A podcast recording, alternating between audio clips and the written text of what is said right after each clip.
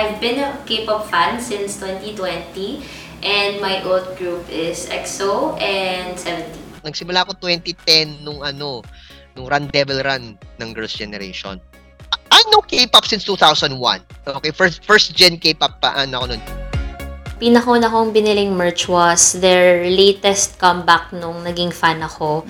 So, it was Obsession album. So, isang version muna. Na-happy ako doon. Bumili ulit ako ng album ng um, EXO SE. So, subunit siya under EXO. Um, which includes Sehun and Chanyeol, which is my bias and bias checker. Bias checker, Mm-mm. okay. That's where it started.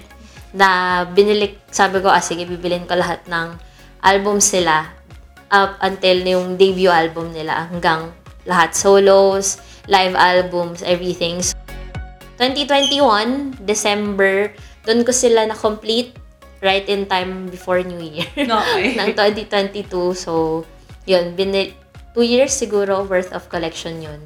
Tapos, sabay-sabay ko silang binuksan. I made a sheet.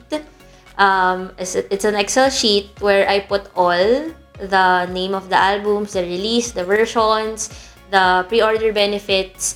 So, doon ko tina-track and then doon ko na rin nilalagay yung kung magkano sila. Lahat yon it's my own money, from my salary from work. I never asked money from my parents for me to buy uh, merch. I get to help in the expenses sa house pa din. Ngayon, um, ma- magkano na ang total mo na nagastos for all your Hmm. merch? For my poster collection is 22,000. Albums, 142,000.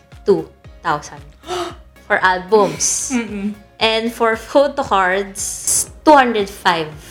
That's for the photo card. Photo cards only. I was a template collector of photo cards ni Sehun. I collect talaga all the photo cards that he has.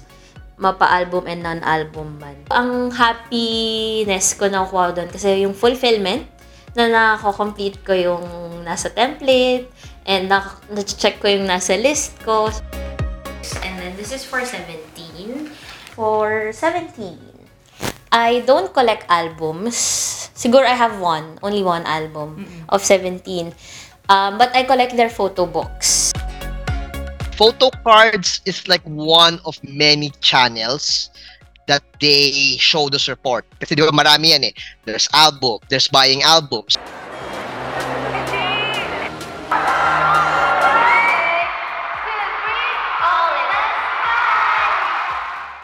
There's attending concerts. There's uh, buying merchandise. Out of all of these different merchandise, photo cards is one of the most intense when it comes to circulation. Mabilis nag-circulate. It's also like the not so new phenomenon compared to the other merch. When I was in high school, NBA cards and uh, and then came Magic the Gathering and then Pokemon. Okay? The only difference with those is that you can also play with them. NBA cards and K-pop cards you can. So, paano ba tumataas yung presyo ng mga ganong photo cards? So, it depends sa demand ng photo card and the rarity. Depends also on the member. Wala namang body na, okay, ito lang dapat yung price of a certain card.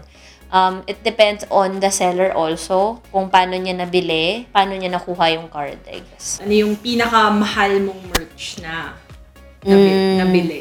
For EXO or for 17? Mm-mm. Pinakamahal na photo card, terrarium kit. Meron akong friend, naging friend na collector din, na nag-let go na rin ng collection. Ah, how much did it cost you? 7,000 pesos. Just the photo card.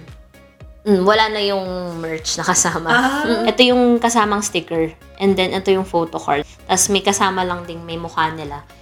Then, it's rare. Kaya siya expensive. As in, um, I don't think it's in the market anymore. Um, equal amount is the global package. So, a global package is a photo card also that you get when you go to a concert. It's for their 2015 concert, Exolution. That's also 7,000. Earworm unboxing. The album itself is a photo book eh. It's not just about the lyrics and uh, like the pictures but also like the letters that come with it. Okay, so kasi minsan 'di ba may mga messages din yung mga artist sa ano eh, sa album jack. Like you want to get a certain card or you want to complete a set, you have to buy multiple packs or you have to buy multiple albums, di ba? The way that they go around is they pull the cards together. Like they're gonna buy the album, they're gonna pull it and pull pull pull the cards together and you know, take your pick. Pag na, especially pag na-discontinue na yung production. Like there's a rarity factor there. And for example, 'di ba, ang nakakatawa pa doon nung halimbawa nung 2014 nung umalis si Jessica sa Sonyo Side, they're not gonna produce OT9 photo cards anymore. It's gonna be OT8 from now on. I'm starting to let it go um, one by one yung magazines and the photo cards also and go after the experiences na. Meron akong last uh, binder flip. First and last binder flip. I recently attended their concert, the two of the members. So BU2, so it's Shumin and Chen. I went to Japan to see Kai Jongin for um, his solo fan meet. Kasi um, he only had that for Japan. First K-pop concert ko talaga was. Um, Which is 17. Iba, iba yung adrenaline, iba yung feeling of seeing them perform in person. So sabi ko, pag ready na yung EXO and complete na yung EXO, kailangan meron ako ready funds. So sabi ko, and, and yung biggest collection ko, the photo cards.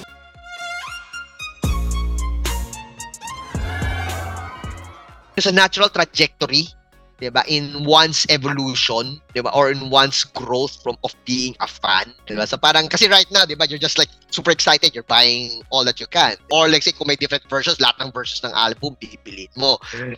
Diba? And then, but then you'll come you'll come to a point na medyo magpa-plateau siya. Instead na instead na itatambak ko tong perang to on merch, pag ipag-iipunan ko na lang let's say for a one week trip to Korea which includes a concert or a fan sign.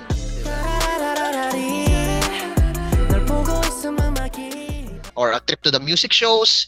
Mga ganun, na mas meaningful yung interaction. Like uh yeah again a comeback. And then they will release a bunch of merchandise Mami, mamimili na ako kung anong merch ang bibiling ko that some idols are actually speaking out against spending too much okay, on on albums and merchandise. One of them is Wendy ng Red Velvet. Huwag mo naman kalimutan yung pagkain mo. like, spend it on your food. Yeah. Don't starve yourself just to buy our albums.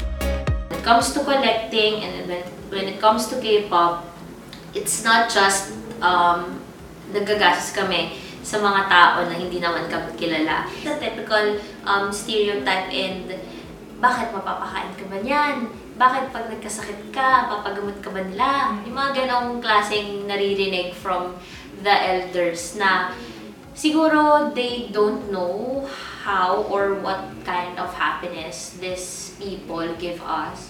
It's part of the journey of being a fan. And being a fangirl, it doesn't mean you need to buy all the merch, you need to attend all the concerts. Pag hindi mo naman afford, you don't need to buy talaga.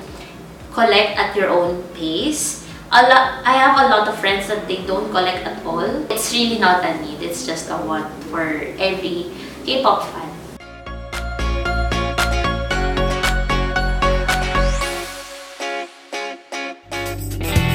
Mag-subscribe sa What the F Podcast sa YouTube, Spotify, Apple at Google. Sino pa ang gusto mong makakwentuhan ng Vera Files? Sagutin ang aming maikling survey sa vera.ph slash whatthefsurvey.